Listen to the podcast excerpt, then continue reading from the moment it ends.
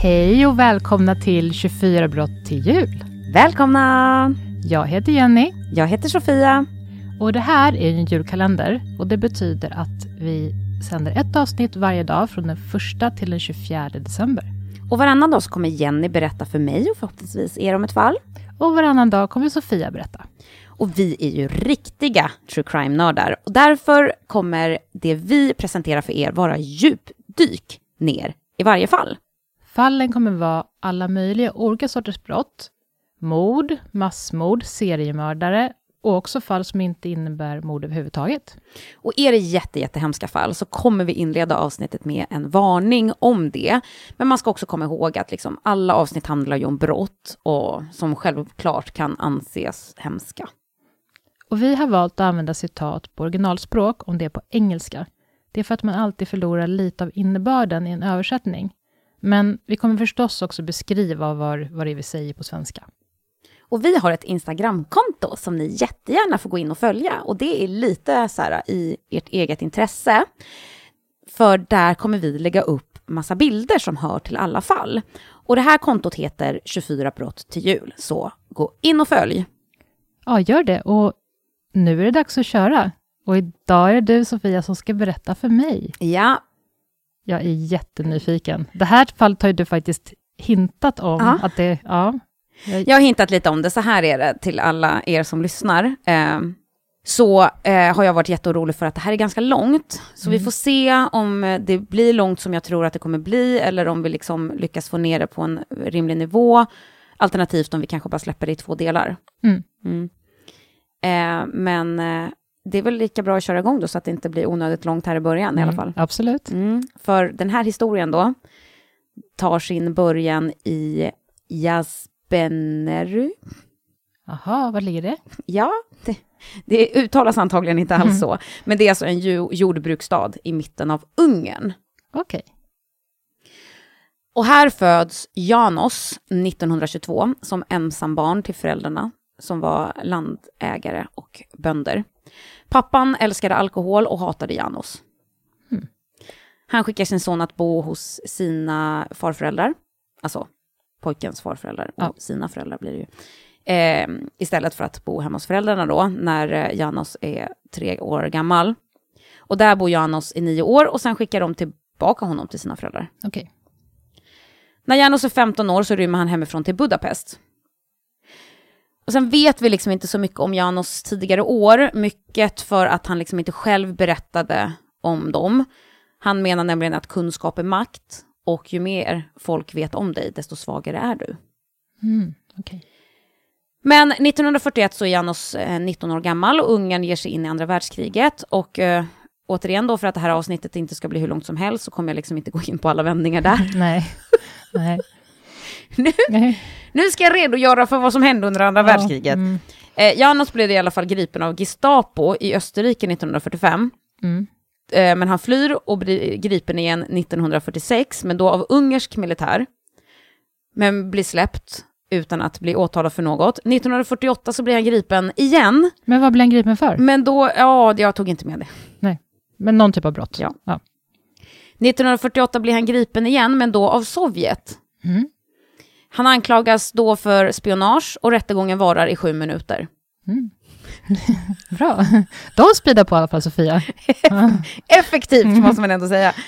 Eh, och efter de sju minuterna då, så blir han dömd till 25 år i arbetsläger och skeppas till Gulag i Ah. Sibirien. Sju minuter och så får man 25 år. Jajamän. Rimligt. Mm. Och där tillbringar han nästan åtta år innan han blir frisläppt och återvänder till Ungern.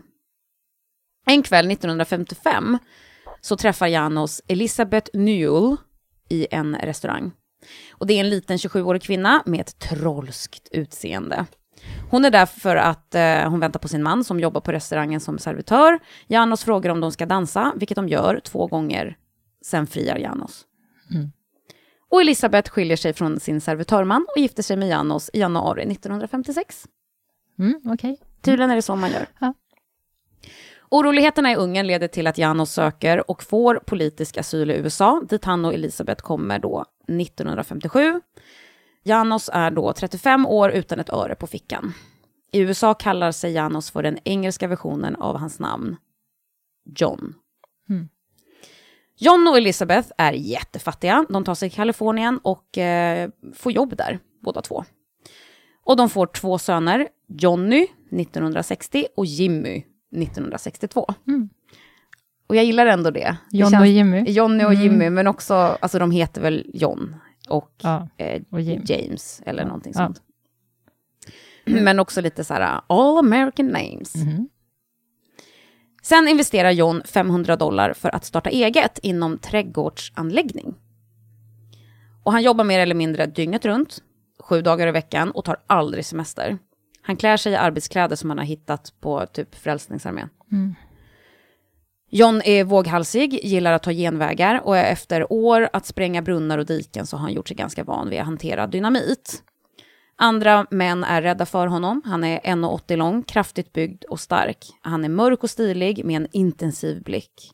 Hög panna, krokig näsa och en tatuerad örn som sprider sina vingar över hans bringa. Mm. Du får en bild framför dig nu. Ja. Verkligen. Han kan vara charmig, men hans humor är på gränsen till elak. Han får smeknamnet Big John. Mm. Företaget går bra och vid 1972 så är Big John miljonär. Oj, Med tre separata företag, 26 anställda och lukrativa kontrakt med Kaliforniens kommuner och golfklubbar. mm, det var bra jobbat. Verkligen. Han köper tre Mercedes Såklart. och efter att ha blivit av med körkortet på grund av för många fortkörningar köper han ett eget flygplan. Mm. Och med den flyger han liksom till arbetsplatser och han gillar att flyga så riktigt nära vattnet för att skrämma vattenskidåkare. Och så, så flyger han under bilviadukter. Oj!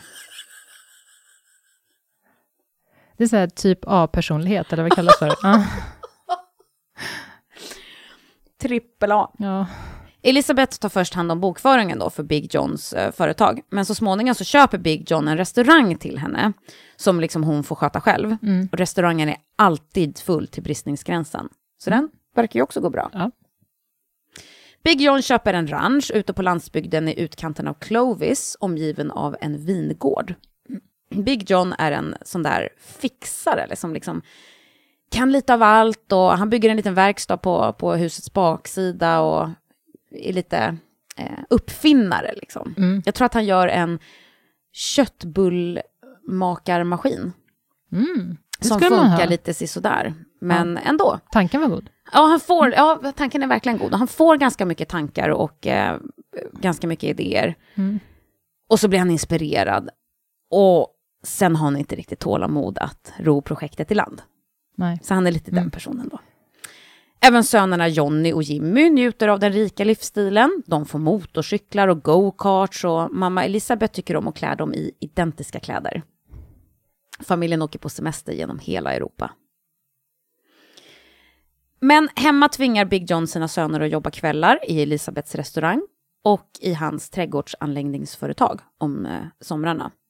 Pojkarna får håret klippt en gång per år när Big John rakar deras huvuden i början av sommarlovet och de bränner sig alltid i solen så att de får blåsor på huvudet.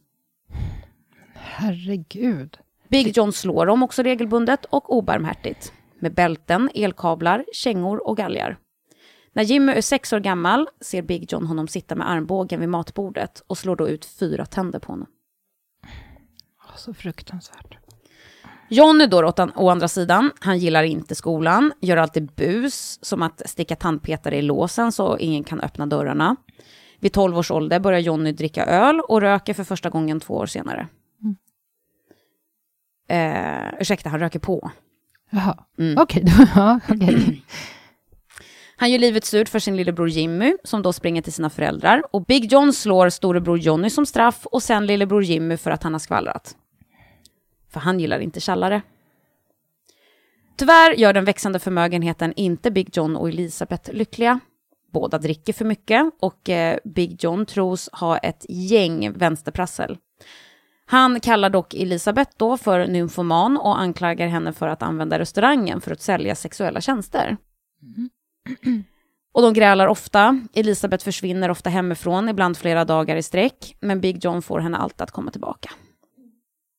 Till slut dock så skiljer sig Elisabeth och Big John i november 1973. Och Elisabeth flyttar in i en husvagn bakom huset. Såklart. Så hon kan hålla ett koll på sina söner. Ja, oh, gud, det är så Ja. tragiskt. Det är väldigt tragiskt. Um, och vid samma tid så börjar Big John planera för att gå i pension.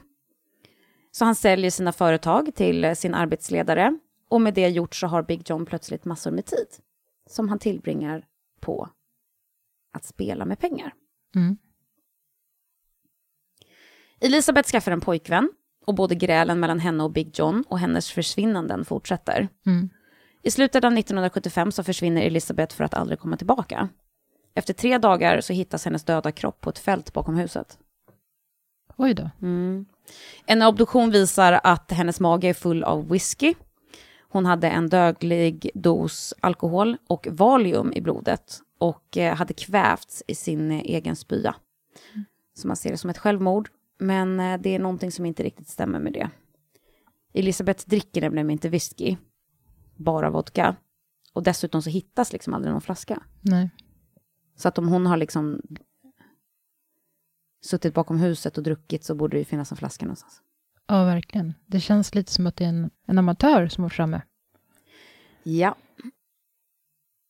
Så kan det vara, så kan det vara.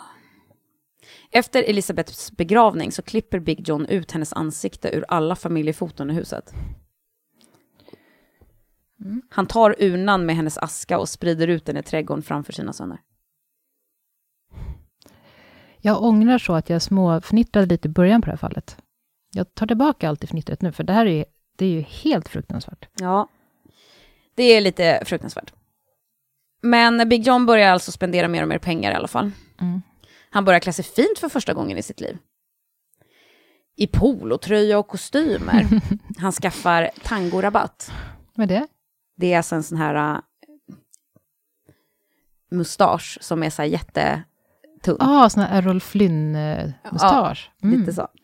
Eh, han dricker Mai Tai och börjar dejta unga servitörer på Elisabeths restaurang. Mm. Eh, och så spelar han på kasino. Mer och mer. Hans favoritkasino är Harveys Wagon Wheel i State Line, Nevada. Vilket är en av, ett av de första kasinon som byggdes i State Line 1944. Mm. Så det har funnits med ett tag. Något av det Big John älskar med kasinot är att han blir behandlad som en kung. Precis som han förtjänar. Mm. Han spelar mest blackjack och det dröjer inte länge för han anses vara en riktig stor spelare. Han kommer hem till Clovis med en bunt 100 dollarsedlar och skryter om hur lätt det hade varit att lura av kasinot pengarna. På Harveys kasino så bor Big John gratis i de lyxigaste rummen. Han blir kompis med personalen och blir bjuden till ägaren Harvey Gross privata ranch. Mm. Big John stortrivs och börjar tillbringa mindre och mindre tid hemma på ranchen i Clovis och mer och mer tid i kasinot och hans söner lämnas för att ta hand om sig själva. En dag kör en lastbil in på gården till ranchen där med en leverans från The Nugget Grocery Store med mat till värde av 8000 dollar, allt i konserver. Mm. Och det är alltså 240 000 svenska kronor. Och dessutom typ 1978 någonting. Jo, men det jag har översatt det till 2019. Ja, jag förstår. Ja, mm. Men ändå. Väldigt mycket pengar. Väldigt mycket mat. Ja. Eh, maten fyllde hyllorna längs garagets vägg från golv till tak. Sen kom nästa leverans. Den här gången med kött och fisk. 950 kilo nötkött, tre hela tjurar, plus fyra lamm, svin, hummer, skinka och 90 kilo korv. Okej. Är han en sån här typ prepper som ska Ja. som förbereder sig för någon un- jordens undergång? Eller Nej, nej, någonting- han ska förbereda sig för att åka och spela på kasino. Ja, För sen, allt det här travar alltså han, Big John in i liksom walk-in-frysen som, som de har. ja. Och säger till sönerna Johnny och Jimmy att nu har de mat så att de klarar sig åtminstone tre år. Sen åker han till kasinot igen och säger att han kommer tillbaka om en månad. Åh gud.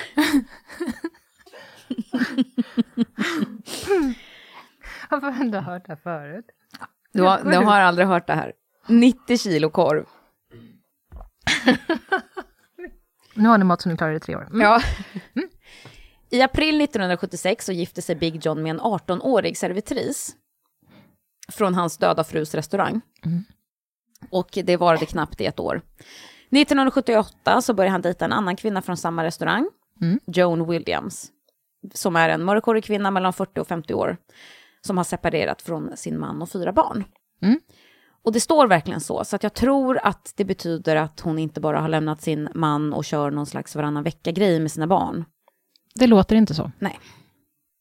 Inom ett år i alla fall så har hon flyttat in med Big John och Jimmy, för att Johnny hade hoppat av high school och flyttat hemifrån. Mm. Det är vid den här tiden som Big John för första gången blir bekant med Harvey Gross skuldindrivare. Mm. Han kom förbi restaurangen och berättade för Big John att eh, några av hans checkar inte accepterats. Och Big John var skyldig Harvey 1000 dollar, vilket i dagens penningvärde är 34 000 svenska kronor. Mm. Big John betalar snabbt av skulden. Samma år så brinner restaurangen ner. Polisen misstänker att det inte är en olycka. Men det är ingenting som går att bevisa och Big John får ut försäkringspengar, 300 000 dollar. Vilket i dagens penningvärde motsvarar mer än 10 miljoner svenska kronor. Mm.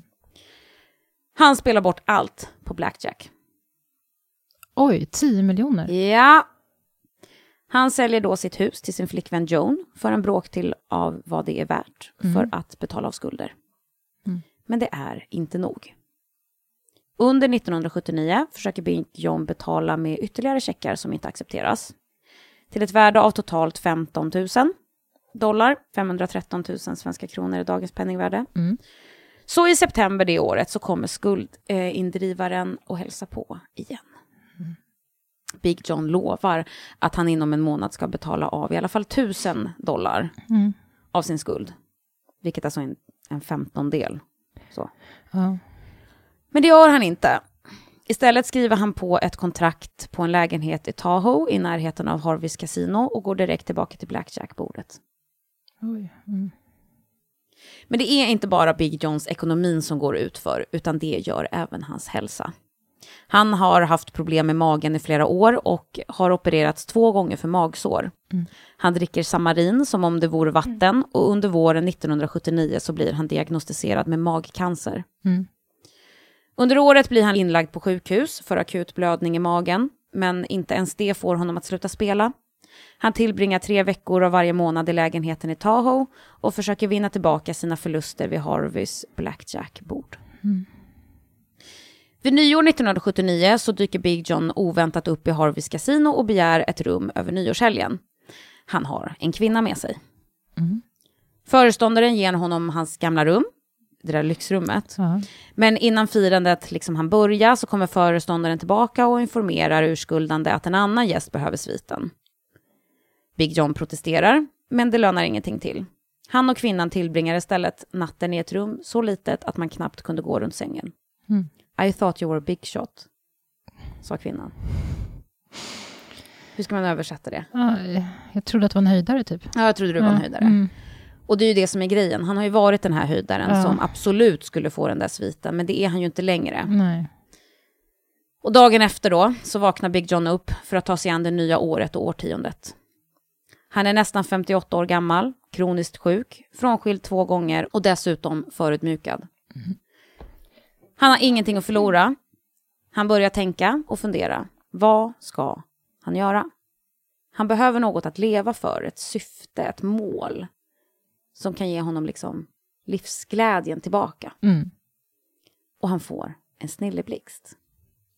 Han ska bygga en bomb. Och den ska han sen placera i Harveys kasino. Och pressa dem på pengar. Alltså, det är ingen dum idé egentligen. Alltså det är ju genialiskt. Men, hem, men hemskt. Jag vill säga det också, men hemskt. Brasklapp! Mm. Och till en bomb behöver man dynamit. Och i juni 1980 så har Big John hittat den dynamit han vill ha. Och nu var det bara att åka och sno det. Han kommer fram till att hans söner är två utmärkta medbrottslingar. Mm.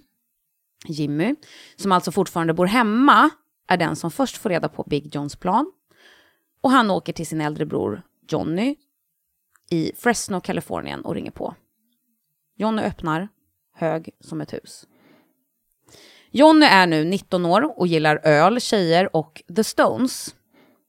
Sen han hoppade av high school som 16-åring och mer eller mindre liksom vänt sin familj ryggen då han flyttade hemifrån. Mm. Så har han jobbat med att torka bord på en rätt sunkig restaurang, men eh, nu bor han med två kompisar och tjänar helt okej med pengar genom att jobba som takläggare och odla lite hasch vid sidan av. Mm. Han säljer lite av det, men röker det mesta själv. Han ser ut som en typisk Kalifornien-kille på 70-talet, typ blond och solbränd. Han har gröna ögon, gles mustasch och rufsigt hår som når till axlarna. För att frakta sina verktyg från arbetsplats till arbetsplats så har Jonny en vit van. Över instrumentbrädan i vanen sitter ett klistermärke med texten Ass, grass or cash. Nobody rides for free. Ja, sån har jag också i min bil. Det är klart att du har. Har du lust att översätta det eller? Eh, alltså, nej men gud, jag kan inte komma ihåg. Rumpa, gräs eller Kontanter. kontanter, ingen åker gratis. Ja. Jonny är hög precis alla dygnets vakna timmar och Jimmy tycker inte om honom överhuvudtaget. Jimmy då å andra sidan, han är liksom lite av Jonnys motsats. Han är 18, men längre än sin äldre bror. Han pluggar på ett high school-program för begåvade barn. Eller ungdomar. Mm.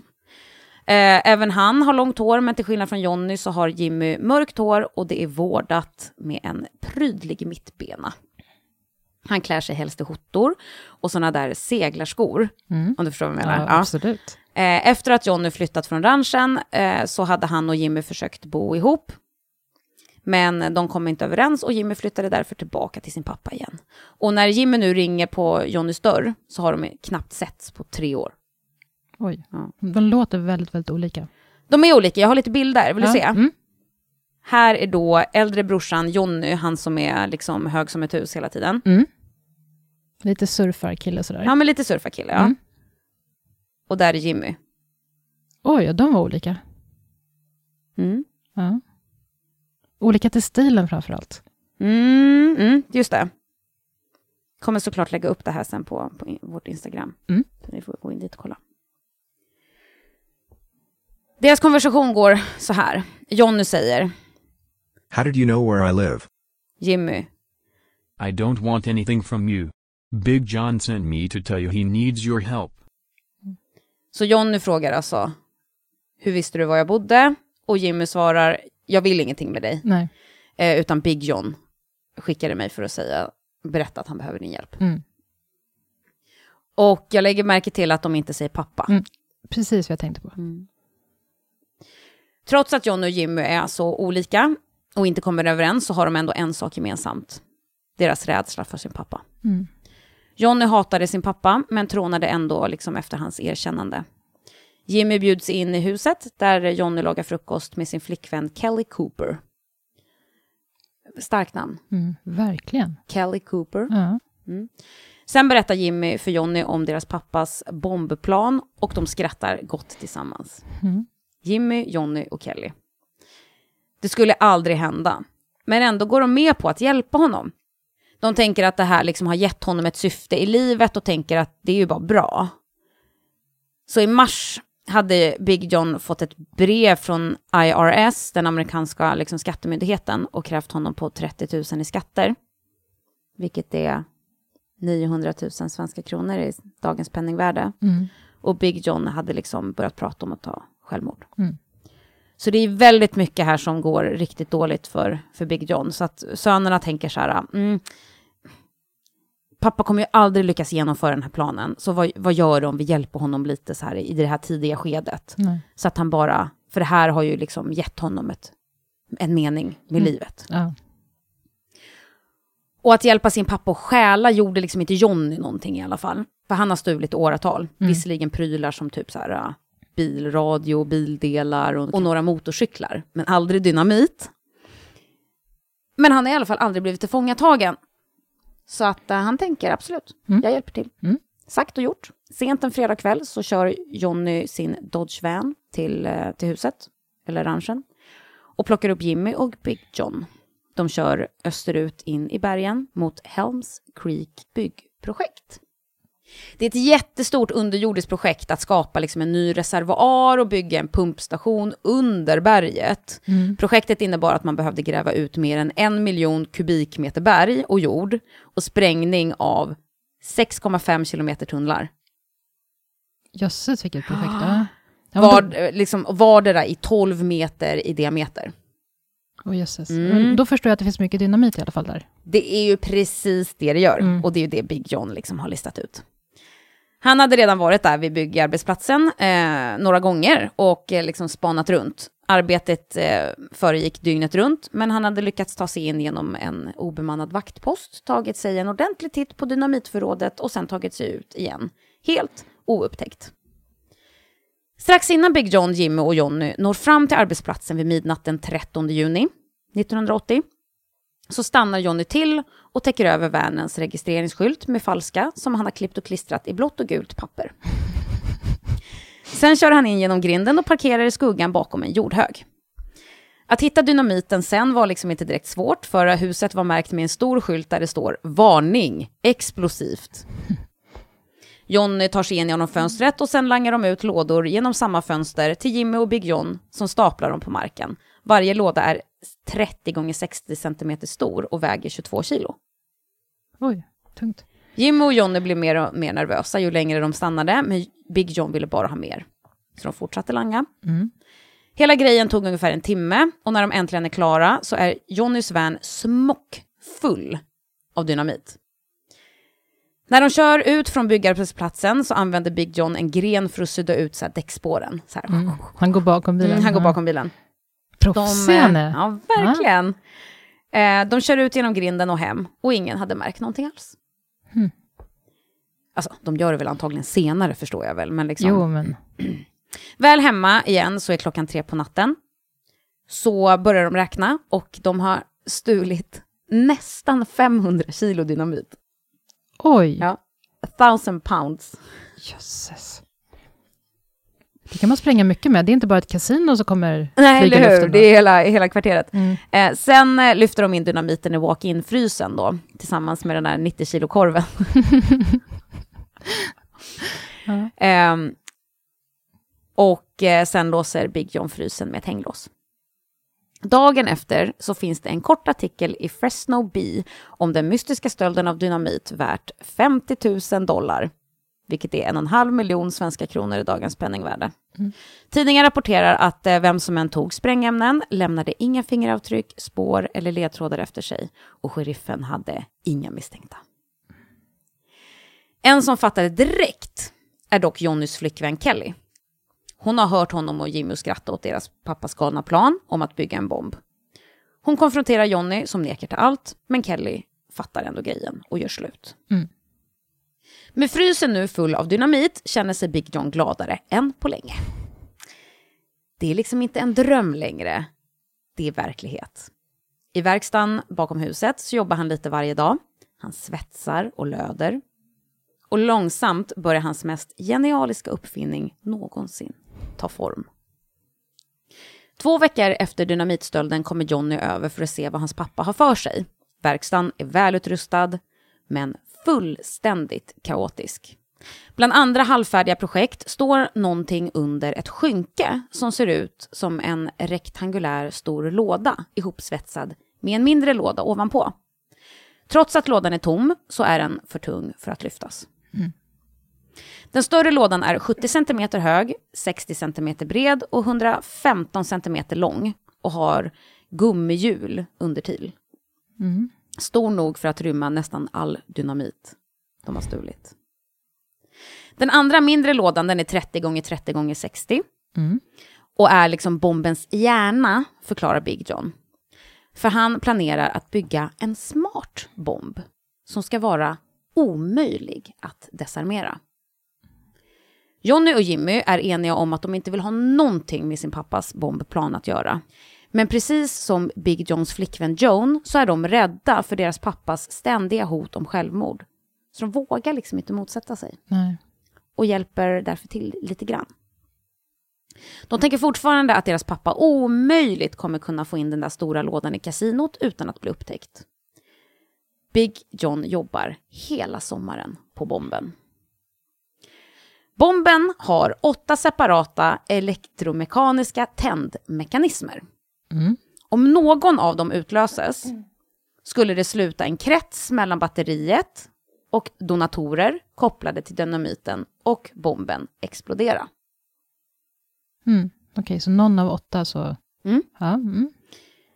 För det första då, så är de här två lådorna täckta med aluminium mellan två lager gummi.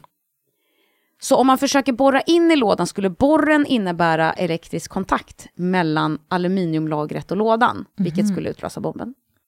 Han är ju ändå ganska smart kan Mm. jag tycka. För det andra så har Big John använt fjädrar i skruvarna, eller under skruvarna. Ja. Så fjädern expanderar liksom när man skruvar av, eller skruvar upp någon av Ja. skruvarna. Mm. Och till slut så kommer fjärden eh, expandera tills elektrisk kontakt sluts och bomben kommer att explodera. Mm. Ja. För det tredje så är locken på båda lådorna byggda med tryckknapp som fungerar på samma sätt som du vet så här, lampan i ett kylskåp. Mm. När dörren öppnas i ett kylskåp så tänds lyset automatiskt. När dörren öppnas i bombens låda så exploderar den. Mm. För det fjärde så har Big John riggat bomben med ett flöte Mm. Vilken slags flöte då? Från en toalett. Jaha. Eller kanske inte från en toalett, men samma slags flöte som finns i en toalett. Ja. Så om lådan blev fylld av vatten eller skum så skulle flötet stiga och Ja. utlösa bomben. Okej. För det femte så har Big John utrustat lådan med en pendel av metall, så om någon försöker luta lådan så skulle pendeln röra vid de aluminiumbetäckta innerväggarna och bomben skulle utlösas och explodera. För det sjätte så är det aluminiumfolie runt svetsningen mellan de två lådorna.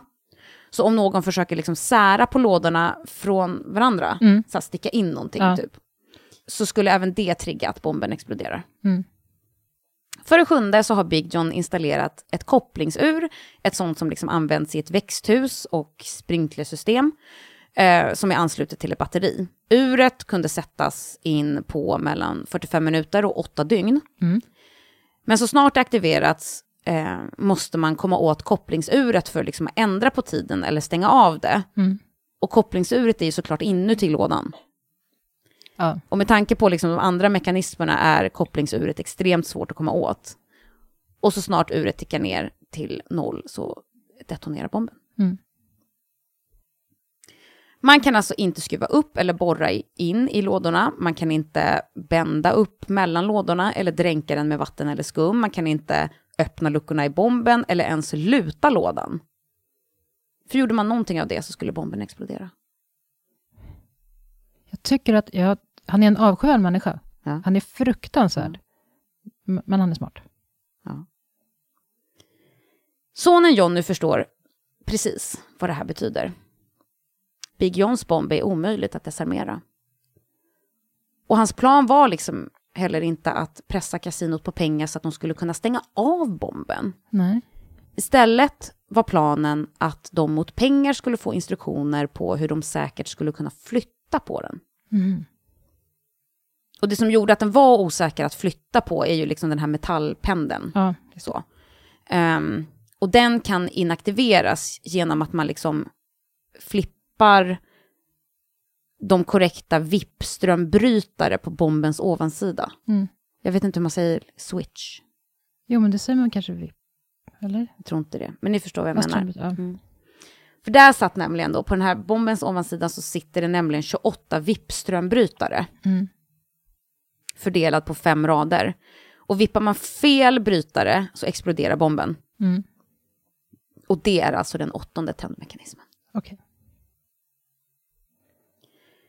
Men sönerna undrar hur bomben ska levereras till kasinot utan att väcka misstänksamhet.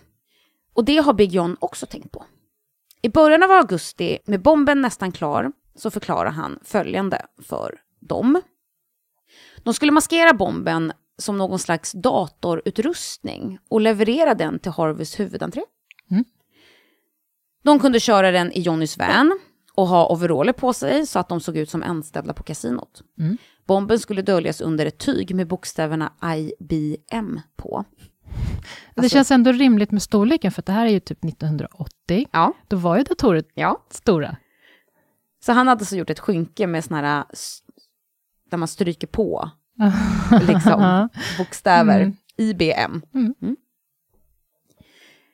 De ska leverera den tidigt på morgonen, rulla in den i lobbyn, in i hissen och upp på våning två där kasinots kontor finns. Sen skulle Big John armera bomben, lämna ett utpressningsbrev och sen skulle de åka därifrån, lätt som en plätt. Under arbetet med bomben så hade Big John kommit fram till att en miljon dollar inte var en summa som är stor nog. Nej, tre miljoner lät bättre. Vilket tydligen är nästan 90 miljoner i dagens eh, penningvärde. Mm. När Jimmy frågar hur hans pappa planerar att pengaöverföringen ska ske så vägrar Big John att förklara. Jimmy hade hört honom tidigare nämna en helikopter och han vet att Big John stulit två stroboskop. Vad är det för någonting? Ja, han har, eh, jag har skrivit upp det. Mm. Eh, Han har i alla fall stulit dem då från flygplanen Mm. som var parkerade på typ Lake Tahoes flygplats. Och det är alltså ett instrument, den här stroboskop. Det är en instrument som sänder ut eh, ljuspulser för att liksom lysa upp ett föremål eh, i, i luften. Eller Mm. på, Jaha, på okej. avstånd. Mm. Men allt som Big John sa var, oroa dig inte, du kommer få se. Två veckor senare låser Big John upp hänglåset på walk-in-frysen. Utanför i solen så plockar han och Joan sen ut dynamitstickorna ur lådorna. För det är du vet den här äh, som du tänker, du vet om du tänker dynamit i typ en tecknad film, Ja, så är det som en röd korv. ja. Och det är det det är. Så de Aha, rullar ut, det är ju, det är ju, rött, förstår. det är ju Ja. rött papper. Så de rullar ut dynamiten. Jag vet inte vad jag tänkte mig, men jag såg framför mig att de här lådorna var fulla med någon typ av pulver. Mm, nej, utan det är, Ja, det är här- liksom som, som korvar. Ja, så dynamitgubbar eller vad det heter. Ja, precis. Och eh, de rullar ut dem och lägger dem på marken. Det stinker och båda får huvudvärk och blir illamående. Till sist så läggs dynamiten i plastpåsar som i sin tur läggs i lådan. Big John riggade sprängämnet till en drös sprängpatroner som i sin tur kopplas till alla de här tändmekanismerna. Mm. Och det var den sista pusselbiten som lades på plats. Bomben är klar. En vecka senare så är utpressningslappen också klar. Jimmy kommer in i köket och hittar lappen på köksbordet. John hade skrivit rent det på skrivmaskin och lagt det i ett vitt kuvert utan text. John sa att Jimmy kan läsa det om han vill, men han fick inte röra på det utan handskar. Lördagen den 23 augusti 1980 samlar Big John sina söner för att hjälpa honom köra ett slags genrep och öva på att rulla upp bomben på den kärra som han byggt för att kunna förflytta bomben över parkeringen utanför kasinot. Big John drog upp den halvt ton tunga bomben med block och talja medan Johnny guidade in den i rätt position. Plötsligt går repet av och bomben faller. Johnny hann inte komma undan och tjöt högt då hjulet rullade över hans vänstra hand. Inget var brutet, men det gav honom en ursäkt att dra sig ur. Han skrek. I don't want nothing more to do with it. I'm out! Det låter ganska klokt faktiskt. Konstigt att hans hand klarar sig. Ja, faktiskt. Han säger alltså, jag vill inte ha någonting med det här att göra längre. Nej, nu drar jag. Nu drar jag. Mm. Han hoppar in i sin van och kör därifrån. Då vänder sig Jimmy till sin pappa och säger, well, if he's not gonna do it, I'm not gonna do it. och Jimmy säger, om han inte gör det, så gör inte jag det heller. Nej. Ska man se någonting positivt i det här så känns det ju ändå som att bröderna har liksom Ja. fått en relation igen. Ja, eller hur? Tack vare bomben. Aha. Och dessutom lite så här brutet med sin pappa nu på slutet. Vilket också är en bra sak. Ja, det är ju, Eller John jag hop- hade ju gjort det Ja. eh, sen länge, men Ja, Jimmy mm. då, att han kanske börjar eh, säga ifrån. Ja. På söndagen, dagen efter, så ringer Big John till Johnny och frågar om han kan få låna hans van i alla fall. Johnny svarar att ja, det kan han väl få så länge Johnny inte är inblandad. Det var liksom inte mycket Big John kunde göra åt att hans söner hade övergett honom i bombleveransen. Men han sa att eh, om de inte skulle hjälpa honom med det så fick de helt enkelt finna sig i att hjälpa honom med överlämnandet av lösensumman.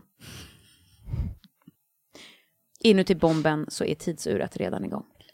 Är den liksom armerad så pass att han, det är farligt för dem att röra den, eller?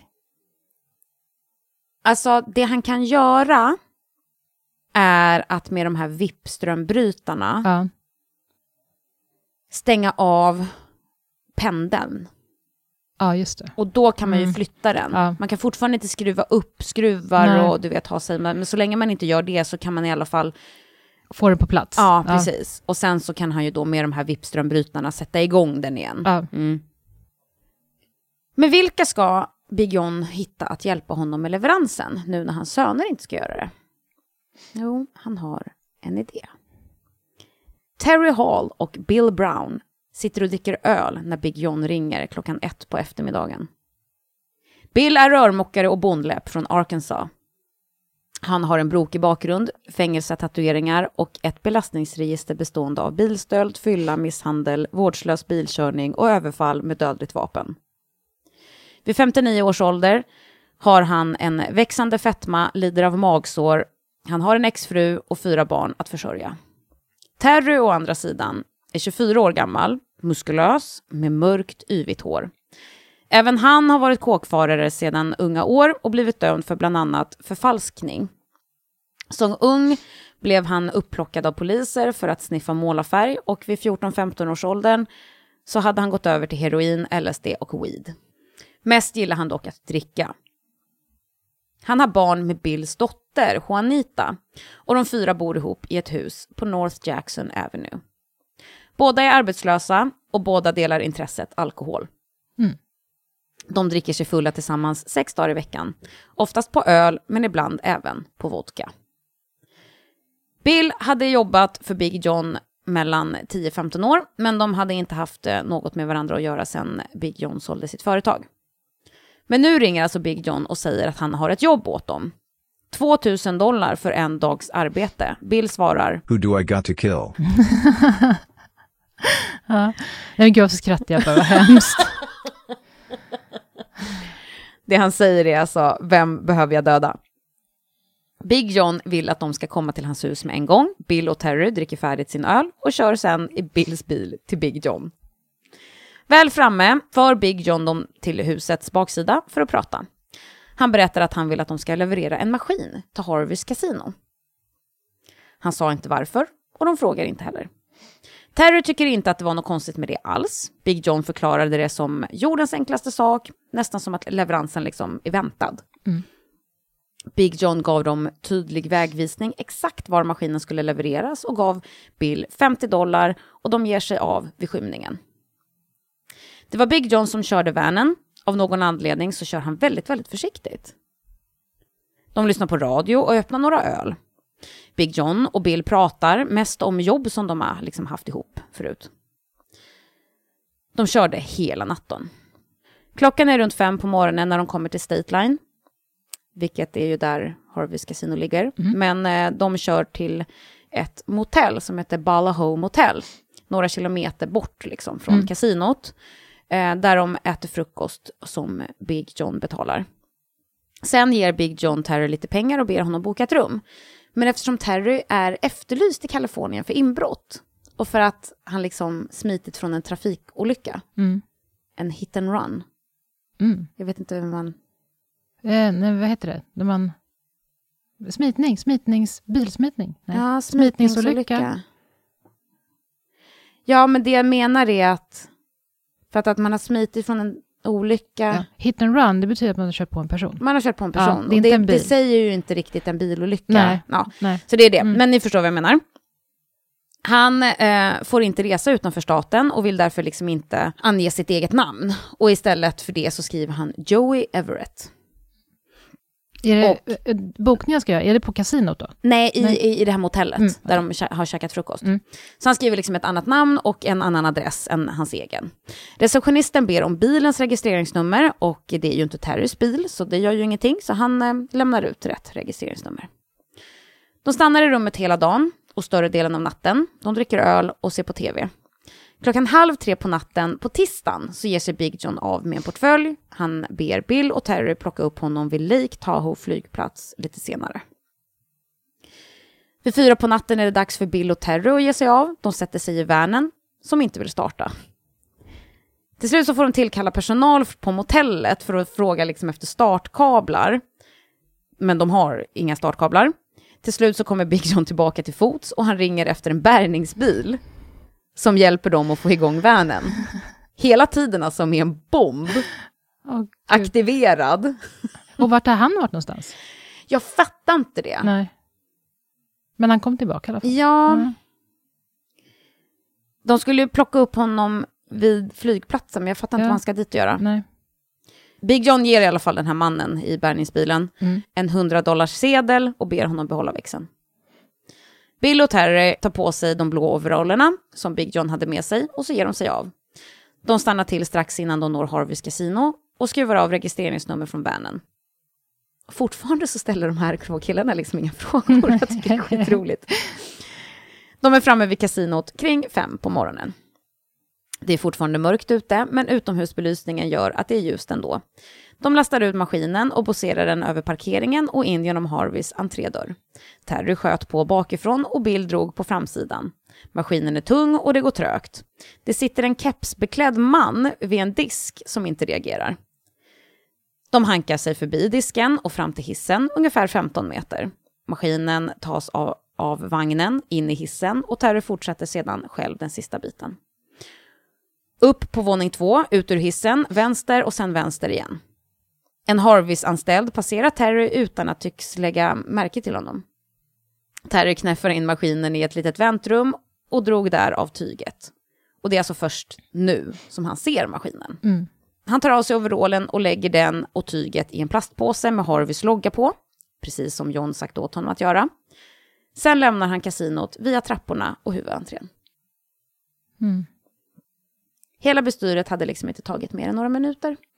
Alltså både det här och när de tog dynamiten. Mm. Ingen märker någonting.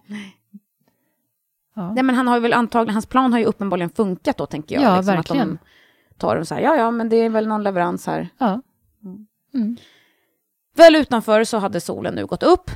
Terry mötte upp med Bill och Big John och tillsammans tog de vanen mot Kalifornien igen. De hade inte kört långt förrän de stannade till vid en butik och köpte öl. Lite senare tog de en kisspaus och medan Bill och Terry lättade på blåsan tar Big John ut vagnen ur vanen som bomben då har legat på och slänger ner den i bäcken som löper längs med vägen. Mm. Bill och Terry tittar konstigt på honom och frågar varför han gjorde han sådär. Och då berättar Big John att de just levererat en bomb. Ja, då, ja. Mm. Men han lugnar dem och sa att eh, ingen skulle komma till skada. Han hade nämligen lämnat en lapp om att de skulle evakuera kasinot. Inne i vanen sitter Bill och Terry, helt förbluffade. Terry kommer inte på någonting att säga. Big Johns plan låter helt hopplös. Han tänker att det bästa han kan göra är att luta sig tillbaka och hoppas på att inte bli gripen. Sen öppnar Bill och Terry en till öl och ser till att vara redigt berusade när de återvänder hem. Klockan är omkring halv sex på morgonen på tisdagen när den främmande metallgrejen upptäcks av en anställd på Harveys kasino. Den hade liksom inte varit där 20 minuter tidigare. Vad är det här för något? Mm. Metallgrejen hade ben vilandes på bitar av plywood som tryckte ner den mot den orangea mattan. Så det är liksom tydligt att vad det än är så är den tung. Mm. Och killen är rätt så säker på att den inte hör hemma där. Den anställda går och hämtar ansvarig säkerhetsvakt. Vakten har just gått en kurs om brevbomber. Så när han ser det mystiska kuvertet så ber han alla som nu samlats i rummet att gå ut. Polisen har tillkallats och en polisman och säkerhetschefen tar ett eh, kvastskaft för att peta på kuvertet medan de tar skydd bakom den stora metalllådan. Ja. Och det som har hänt är alltså att när Terry var det va, som körde den sista Ja. när han liksom drog av det här skynket Ja. så har ju kuvertet liksom fladdrat iväg så det ligger så här jätteläskigt mitt på golvet. Till slut kommer de fram till att det är säkert och plockar upp det, kuvertet då, Mm. och märker då att det är tre maskinskrivna papperssidor i det. De tar varsitt papper och börjar läsa samtidigt. Säkerhetsvakten har liksom inte sina glasögon på sig och har svårt att fokusera på texten. Han lutar sig på metallgrejen medan polismannen sitter i knäböj och läser. Säkerhetsvakten skulle just be om att få läsa den andra sidan när polismannen pekar upp mot metallgrejen och säger That's a bomb. Han har kommit så långt i texten då, eller? Ja men precis. Han säger alltså det där är en bomb. Långsamt tar säkerhetsvakten bort sin vikt från metallgrejen och backar bort. De är alltså mer försiktiga än kuvertet än själva bomben. Eh, jag har en bild på bomben. Jag vill gärna se den. Ser du? Oj, jag ser. Den var högre än vad jag trodde. Den är mer... Du sa ju måtten, då sa ju Mm. måtten, men Mm. jag tänkte nog mer... Och där ser du de där vippströmbrytarna Ja. också. Vilket, vilket proffsbygge. Helt otroligt. Bill Junkie är fortfarande hemma när polismannen på Harveys kasino ringer. Han tar sig till kasinot och möter polismannen på parkeringen utanför där evakueringen redan börjat. Hotellet var fullt av turister över Labor Day-helgen och medan Bill tar sig mot andra våningen möts han av en ström av människor i pyjamas och barn utan skor som förvirrade rör sig mot utgången. Inne i själva kasinot så håller säkerhetspersonalen att tömma alla 2-3 miljoner dollar i kontanter som finns där. Och försöker lista ut hur de ska låsa dörrarna till en byggnad som varit öppen 24 timmar om dygnet i 17 år. Uppe på andra våningen möter Bill Danny Daniel, chefen för bombgruppen på Douglas County brandstation.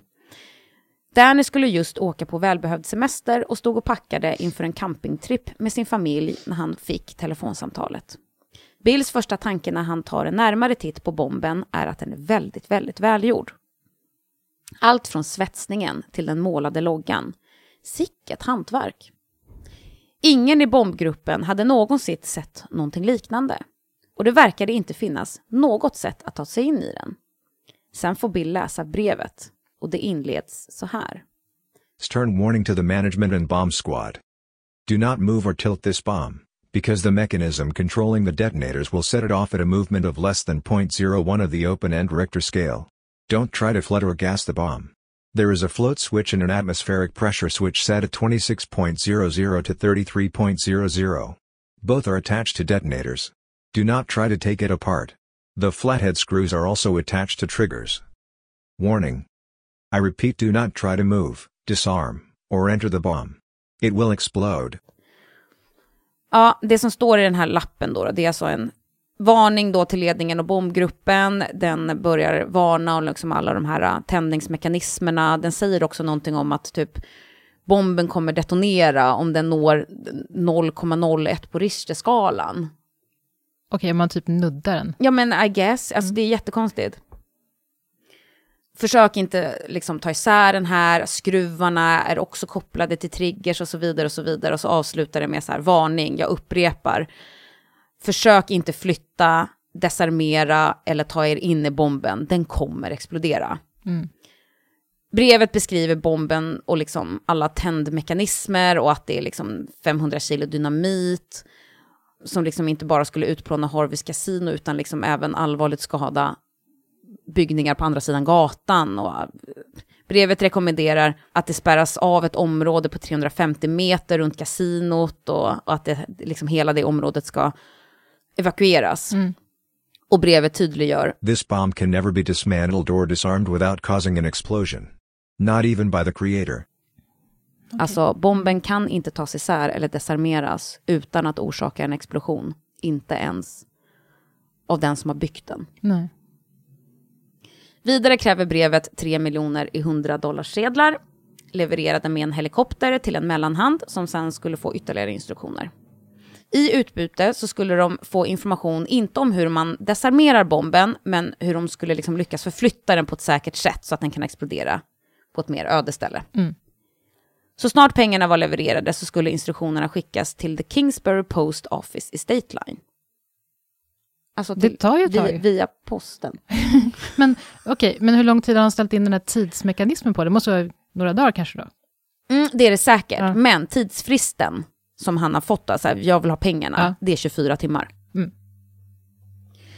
Precis som själva bomben så är brevet olikt något Bob någonsin sett. Vissa påståenden var rent ut sagt löjliga, som till exempel det där om Richterskalan.